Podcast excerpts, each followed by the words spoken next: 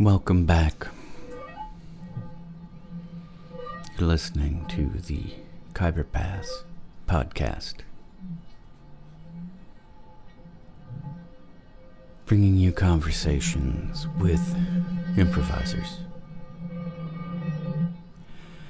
musicians that have played at the Khyber Pass Cafe Thursday evening music concert series. This episode, we have Phil Hey.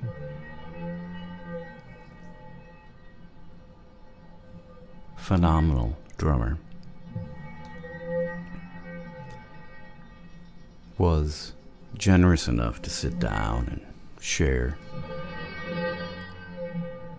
his history, his backstory, what happened to get him to sit behind a drum kit to express himself, explore improvisation.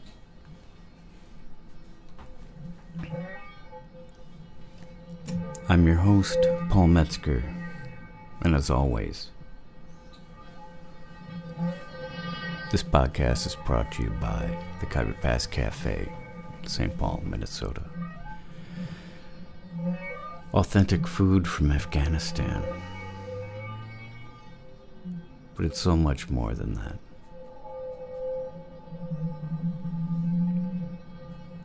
In German language, they have a term that does not translate well into English, and that is also difficult to pronounce. Gemütlichkeit. And it is trying to put a name to the feeling from being around people in a setting that brings uh, deep enjoyment. A group together.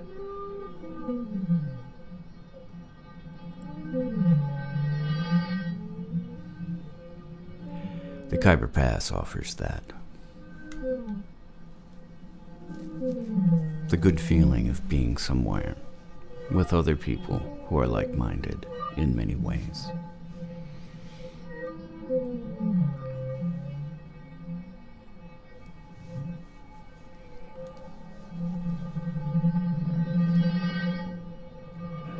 This week I have a short music clip of the concert featuring Phil Hey on drum set, Adam Linz on bass, and yours truly on electric guitar.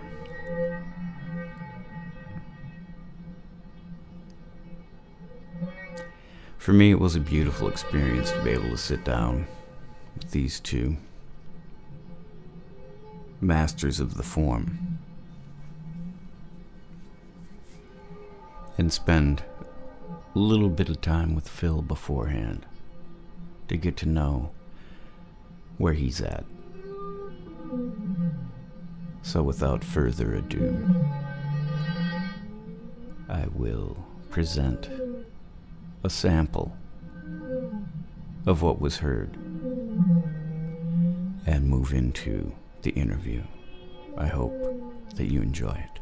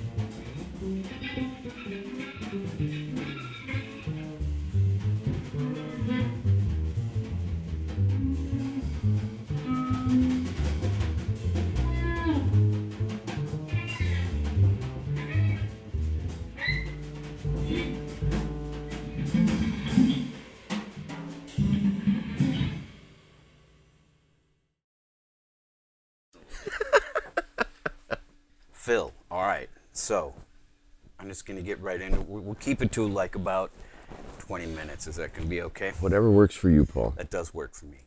Uh, where where did uh, where were you as a kid, man? What were you before you were a drummer? Boy, that's You're like a kid, yeah. yeah, right. Uh, wow, that's a great question. Um, I was a, I don't know. I get, I think like I was like a normal kid, whatever that means. You know, I, I, um, I liked school, so maybe that isn't so normal. No. but I did for a long time until I got a little older. Um, I liked sports a lot. I liked playing baseball and basketball and football. And we were always um, the main neighborhood I grew up in in Philadelphia. There were tons of kids. You could just walk out the door and fall into Yeah. you know any number of games or a gang hanging out. You know, I, I don't mean gang like a you know No. a street gang. I, I I just mean a group of yeah Yeah. and um, there were a, a million kids. I, I was never a, a real leader. You know, I was always like a good uh, kind of second lieutenant type of guy. Mm-hmm. You know, I, I would gravitate towards the real extroverted, outgoing kids and sort of hang around with them and, and you know, be around them. And I, I know uh, my one of my teachers told my parents that they wished I would show more like initiative, le- leadership qualities instead Yeah. of being a hanger. You, you know, um, that was Miss Caponetti in fifth grade. Yeah, fuck her. Yeah, right. What does she know? Where does she know? Yeah, exactly. Most likely dead. Yeah, remember. Yeah, these days, it's Yeah. a long time ago, and that's the problem. Is it was a long time ago, Yeah. right? Well, so what's happening then? You where do you first get the inkling about music? What's- Music, yeah. You know what I mean? Like you start off your football kid, you're hanging out in the neighborhood. Uh, what happened then to get you toward that? That's also a good question. Uh, well, there was always music around the house. Um, my my father was a like an amateur pianist, and my mom was a singer. She actually sang a little bit during World War II in, in Washington D.C., which is where my parents met.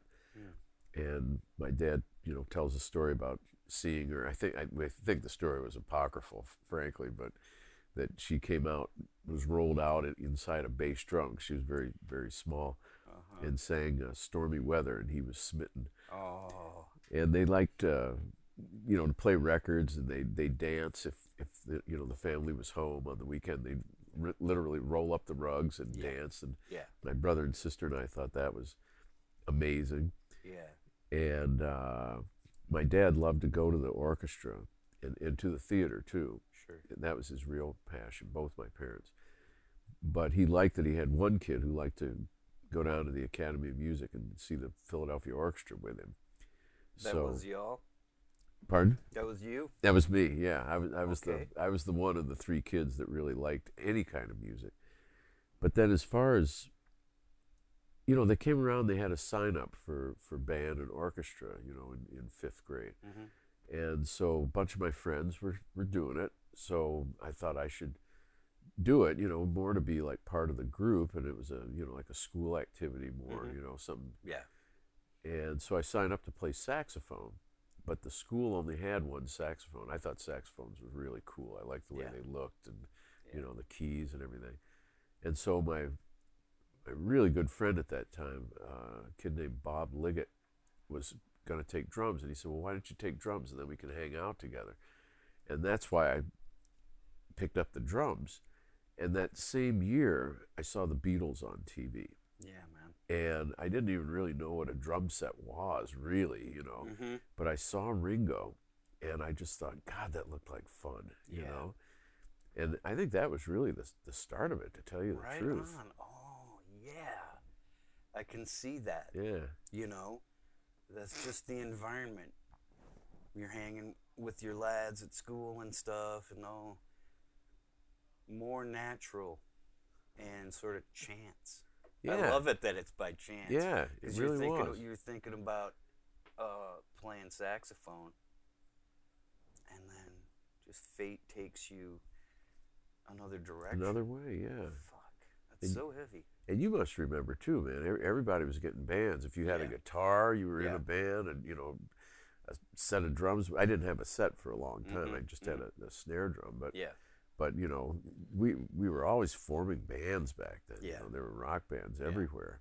When did you first uh, be, get a chance to sit behind, behind like a kit? That was uh, a couple years later. I think Mm. when I was twelve. Yeah.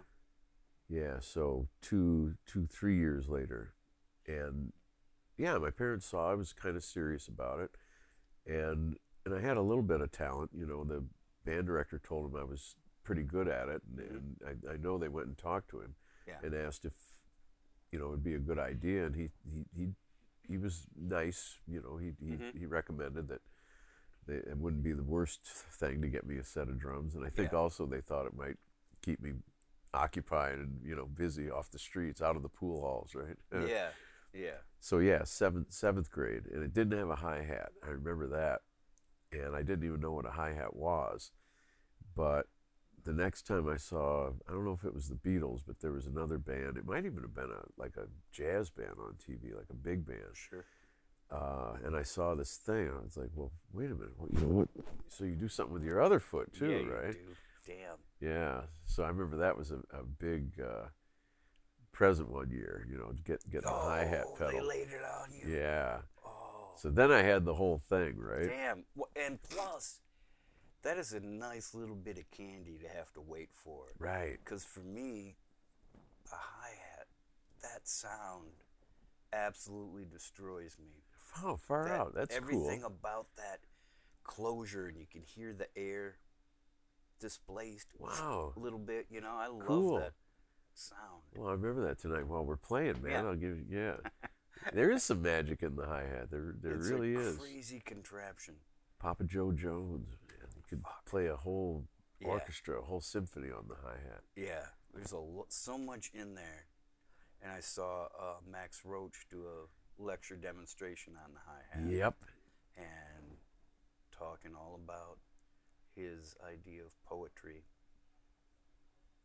And that's how he approached his solos. Max uh, saw the same thing I did, where Papa Joe played a solo thing on the hi hat at Newport in '73. Damn. It was a famous performance. I got to talk to Max about that, and he got excited. You know, he said, "You were there. You saw that." Yeah. and and he he was excited like a little kid. Yeah. And and th- I think that's when he started doing that. Oh, Thing. dig.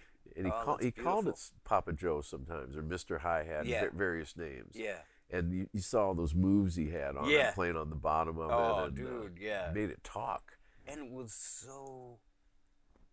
I was so creamy, man. I, I really loved it.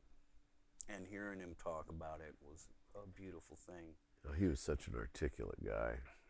So then, let, what happens then? So you you got a kit. You're maybe getting into bands with some of your some of your lads. Is that kind of what's happening through Yeah. high school? Yeah, all through high school, I was Mhm. I was always in band, uh, you know, at least one band, sometimes a couple. Mm-hmm.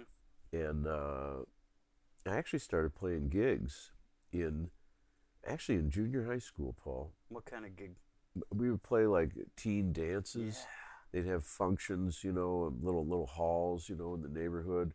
Sometimes they were um, like like ethnic halls, like the Ukrainian hall, Yep. you know, the Polish hall, stuff Yeah. like that. Um sometimes at schools, you know, school dances Yep. and we'd have these little bands that would play for that. And then parks, you know, the Mhm. like Fourth of July. I remember we played in a park a few times, Wow. and mostly it was it was guitar bands, you know, a Yep. couple guitars, uh, maybe a bass. Mm-hmm. I remember uh, playing with an organ for the first time. Mm-hmm. That that was this was later, a little bit later in high school, and that was a sound. You know, that's that, that's a big sound in Philadelphia. Organ trios, you know, are, Yeah. are everywhere. Yeah. and then the kind of R and B, you know, that had that kind of sound to it. But Mhm. then came the horn bands, Oh, and Jesus. that was always like, okay, this is the big time now. Yeah, you know, you got a sax and a trombone and a trumpet, and you know, playing all that Motown and Stax stuff. and Yeah. Wilson Pickett. There's nothing like a horn line, man. Right? Yeah. Uh, yeah. Dig. And then those guys always knew a little bit about jazz. Mm-hmm. And I, I know, I, I didn't know anything about jazz, man. I, I loved it. I, I had records, and, and my mom had some jazz records, Mhm. you know.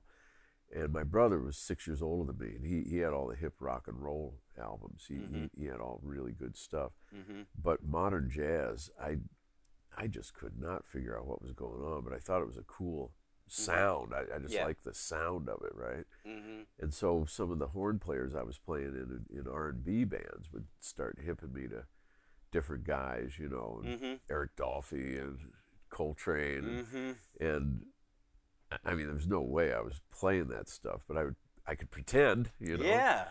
Pretending, man, that's 90%, I swear to God. I agree. yeah. Just like, that's the playfulness of it. Right, right. And that you're just inside of it. And the fun of that Yeah. experience is so great.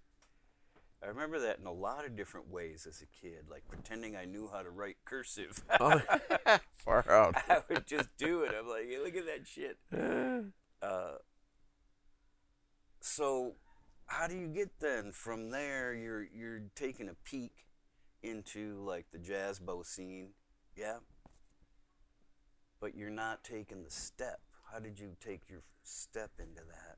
Well, again, man, that's a very good question. Uh, I went off to school at, in Hawaii, at the University of Hawaii. My, my parents said if I could actually get into college, they'd pay for the first year anywhere. God damn. And Hawaii had, I didn't know about the school, but I, they had other attractions. that- Did that- they? Yeah. Still do, I think. so I just wanted to go out there and, you know, have fun, basically. Yeah. And I remember a really odd experience, Paul, that Yeah. I was uh, in a record store one day. I was going to buy a present for a friend This was in Hawaii. in Hawaii. And I saw one of those prestige Twofer albums came out. Mhm. This would have been in 1972. Okay. I think is when those came out. I know that's when it was that that that, that I was living there then. Mhm. And it was a picture of Sonny Rollins on the cover.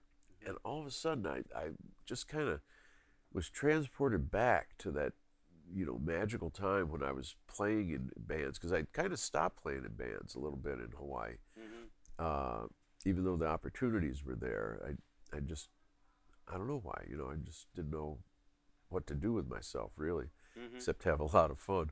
Yeah. And the Sonny Rollins picture took me back to you know just how much fun that was. You know, being mm-hmm. in bands and and and the jazz part of it specifically. You know, mm-hmm. pretending to be in jazz and listening to the records, and mm-hmm. just how much I like that music. And mm. I remember having kind of an epiphany that man, maybe I could do this. Maybe I should do this. No shit, you're killing me right now. It's strange, right? Yeah. And uh, in Hawaii, I- was thinking about being a music major. You know, I hadn't really decided. This is my freshman year. I was Mm-hmm. All taking right. everything. Yeah. But I really enjoyed a couple of uh, a music history class that I took, and also just an introduction to music theory Sure. that I just took to kind of fill out my schedule. Mhm. And I was enjoying it. And so I thought, well, if I major in music, I can't do it here because they had lost their accreditation.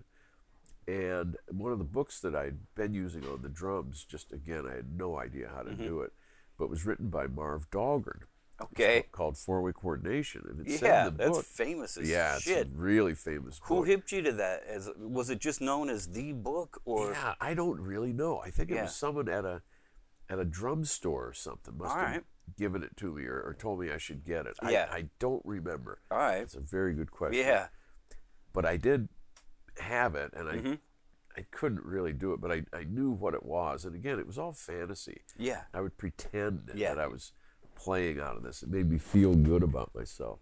Jesus. So I called the University of Minnesota in, in from How are you calling the U of M though? That's Because I had friends going to school here. okay. and uh, I, oh, it said in the in the back of the book that Marv Dahlgren taught at the mm. University of Minnesota, Yeah. and so I thought maybe I should, just on a whim, Yeah, man. see if I could. So I called and I t- said I was a, a a student at University of Hawaii mm-hmm. and I was interested in could they send me some material, Yeah. and specifically I was a percussionist, you know, lying my ass off, you know, but send me some material about Marv Dahlgren and mm. the music department secretary uh, said, well, Marv is right here. Do you want to talk to him?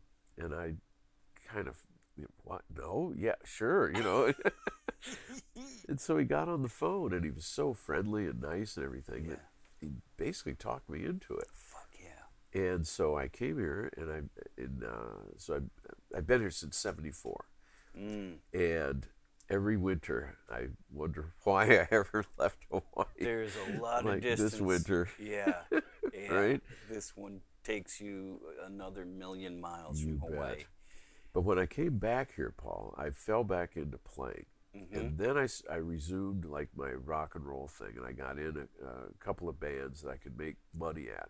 This is around what year? This is 74, Okay. 75, so all just about all through the 70s. And that's really how I, I paid for college, was playing in bands. Also, I was a janitor Mm-hmm. at the airport and then at uh, a shopping center, uh, too, Rosedale. Mm-hmm. And the janitorial work I didn't mind, but Mm-hmm. after a while I was like, man, I'd rather just play drums. I don't care what it is. Yeah. And I was taking lessons. I couldn't, as, as it turned out, I could not pass the audition to study with Marv. And he suggested I take a year and study with his partner, Floyd Thompson. They had a drum shop together. Okay. And I learned a lot from Floyd. He's a great teacher. A lot of guys Goddamn. study with Floyd. All right. And that prepared me for, for Marv and for everything else. I, I, I still use a lot of what I learned from Floyd in my teaching. Damn right. And through Floyd, actually, I started meeting the older, like jobbing guys around Minneapolis. And so he would recommend me for a like a polka gig or just a oh, you know country yeah. club gig with the older, you know, like That's so good. Yeah, That's it was such great. a beautiful hookup to help someone become a musician. exactly. Yeah. And so through that, and the guys I met at the, the U of M, like uh, Pat Moriarty and Anthony Cox, and Yep. few, All right. you know, guys that were they were much Pat especially was much more advanced than, than I was. He he actually knew what chords were, you know, Yeah, and things yeah, like that. And so I started playing with some of them, and then these older guys too, and and little by little I started to kind of learn how to you know Yeah. keep this going and that Yeah. going, and and then study with Floyd and, and then Marv, and it just kind of snowballed from there. Well, Jesus, man, because I remember seeing you in the 70s with Ed Berger. Yeah, at seventy the nine. art- I started at the with him. artist quarter, and because I was living pretty close to there, and I, you know, my memory is not good, but I swear you guys had like a, like a Tuesday or a Wednesday night steady Artist Quarter was Sunday night, Sunday night. and Williams Pub was Tuesday night. Yep. All right. So we had two nights a week. Yeah, and I would check you guys because, I mean, that. How did you get in that combo? How did that form as like I something? think Ed was well established. Yeah. Everybody knew who Eddie Berger was. Yeah. And his drummer was Gene Piccolo Okay. at the time. Do you remember Gene? I don't remember Gene. Big guy. And Tom Hubbard had started playing bass with him. And Mm-hmm. Tom and I were, were friends. We, we hadn't played a lot together, but a little bit. Mhm. And Tom recommended me when Gene had to go in the hospital. God damn. And Ed was really not too sure about that. You know, he, Yeah. he saw me as more like a, a free guy that you know could could only do that. Yeah. And plus, I had really long hair, and you know, I Mm-hmm. didn't look like a jazz musician. But Tom talked him into it, No kidding. and so I played New Year's Eve, Mm. 1979, with, with Ed and at Williams Pub, Mm-hmm. and so that was my audition. Bobby Peterson was on piano, Okay. And I passed the audition. I, I did a good enough job that he kind of took me on, and that's when it So- really took off. I mean, what he was doing, like the bebop canon, Right. and so, and he liked all that structure of like trading fours and like it was all right. really. And how did you step into that? Like it's such a regimented way to improvise. Yeah, it's hard. Yeah, man. What the hell? Well, That's- I had- you have I a crazy history. I know, right? That's crazy. Yeah. but you know, I wanted to. I wanted to play with Ed. You know, because he, he had the best gig. Are you Right, kidding? a yeah. steady two night gig playing Yeah. bebop, Yeah. and so I, I just studied real hard, right? Yeah. And I'd been playing. Oh, I, I know one thing I, I left out. There, a at, back then, you you remember there were a lot of singers gigs, Yeah. And so I was playing with a lot of different singers and learning the Great American Songbook. Oh, dig. from okay. from those. You know, they weren't necessarily great singers. Some of them were, were really good. Prudence Johnson oh, and uh, please. Carol uh, Martin. You know that, hmm but uh, but there were a, a lot of, of those gigs, and you could Mhm. play six nights a week. Yeah. Backing up singers back then, the Radisson hotels all had music Yep. six nights a week, and and it, it was like in a funny way. I never thought of this actually until this very minute, but it was a little bit like the old rock and roll days where there were so many gigs that even guys like me that couldn't play too well would get a chance. And I wanted it, you know, so I Mhm. worked really hard. I've always put in the hours. I've always practiced. Well, God, I mean, I remember seeing you, not to be like too hardcore of a fanboy, but I remember seeing you at the Artist Quarter in Williams Pub, and you had such a nice touch. oh, thank you.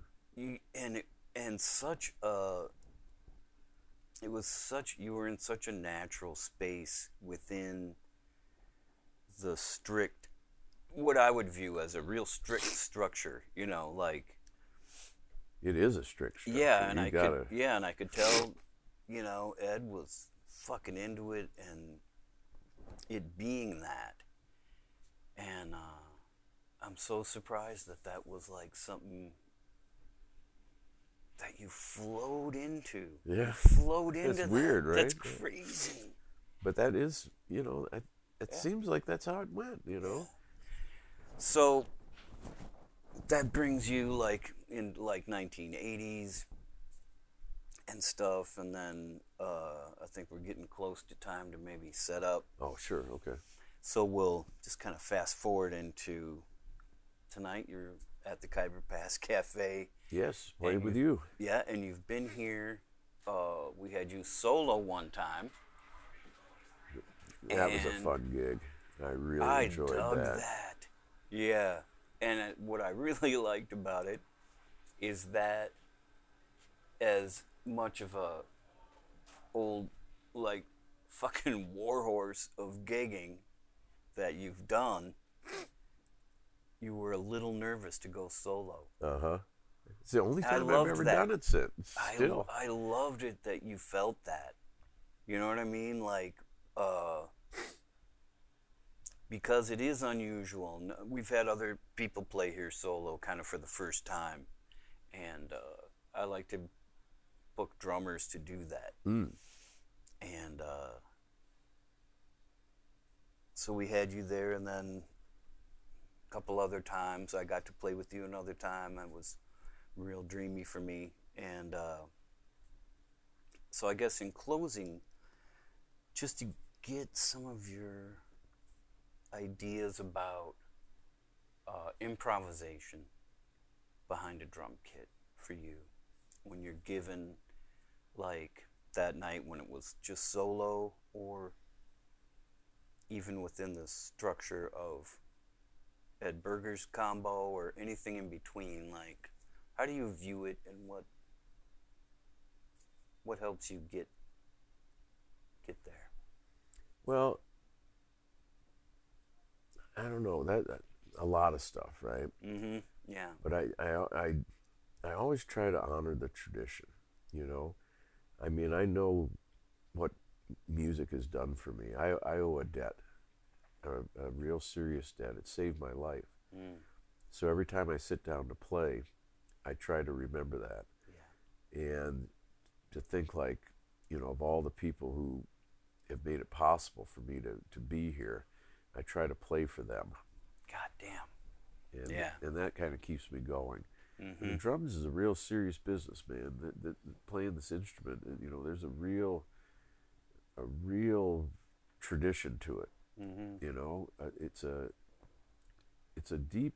You know, we play with all four limbs, yeah and sometimes you can approach it like you know each each instrument and each of your limbs is a is another person almost. You know, so here's the right hand you know, and, and the left hand and, and the you know the feet and we're bringing them in and out you know and the sounds that they're producing you know the hi-hat all that kind of thing and it's almost like a group inside yourself yeah and so I, I try to you know make sure everybody's balanced you know that all the limbs are equal you know that it's democratic Mm-hmm. and that then that that hopefully you know carries over into the group and vice versa. Sure. That I can hear everybody and and Mhm. that you know that I'm I'm there with everybody Mm-hmm. and catching what's going on, feeling everyone's time feel and Mm-hmm.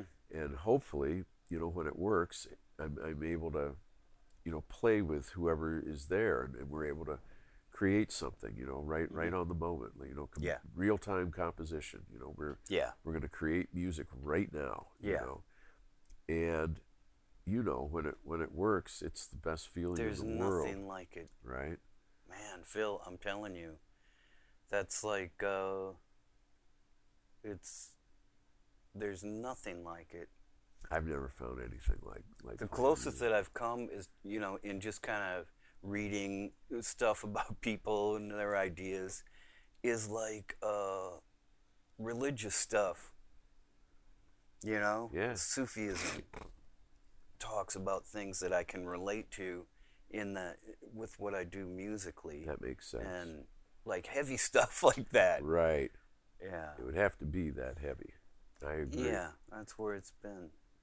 Well, Phil, I can't thank you enough for taking time. oh thank you paul i'm, I'm It's flattered great talking to you. okay it's and my uh, pleasure yeah, man. So now we'll go play. let's do it Yeah, all right That's the easy part.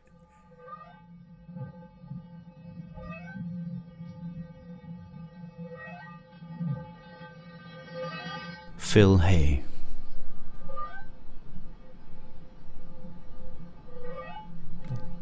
He sat down to talk about his history, his development, elucidating the early years in Philadelphia.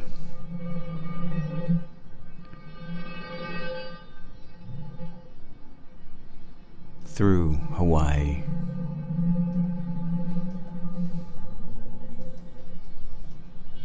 Then on to Minnesota.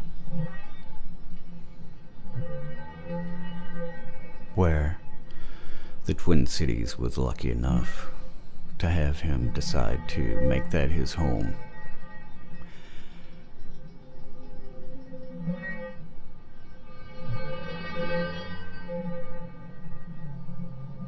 It was great to sit and talk with him. I followed his work since 1979, off and on. I hope that you enjoyed it and that you found it as inspirational as I did.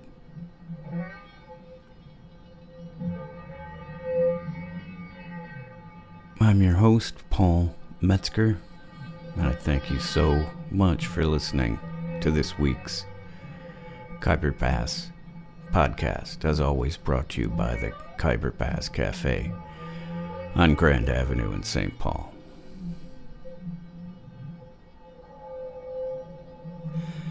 Until next time, good night.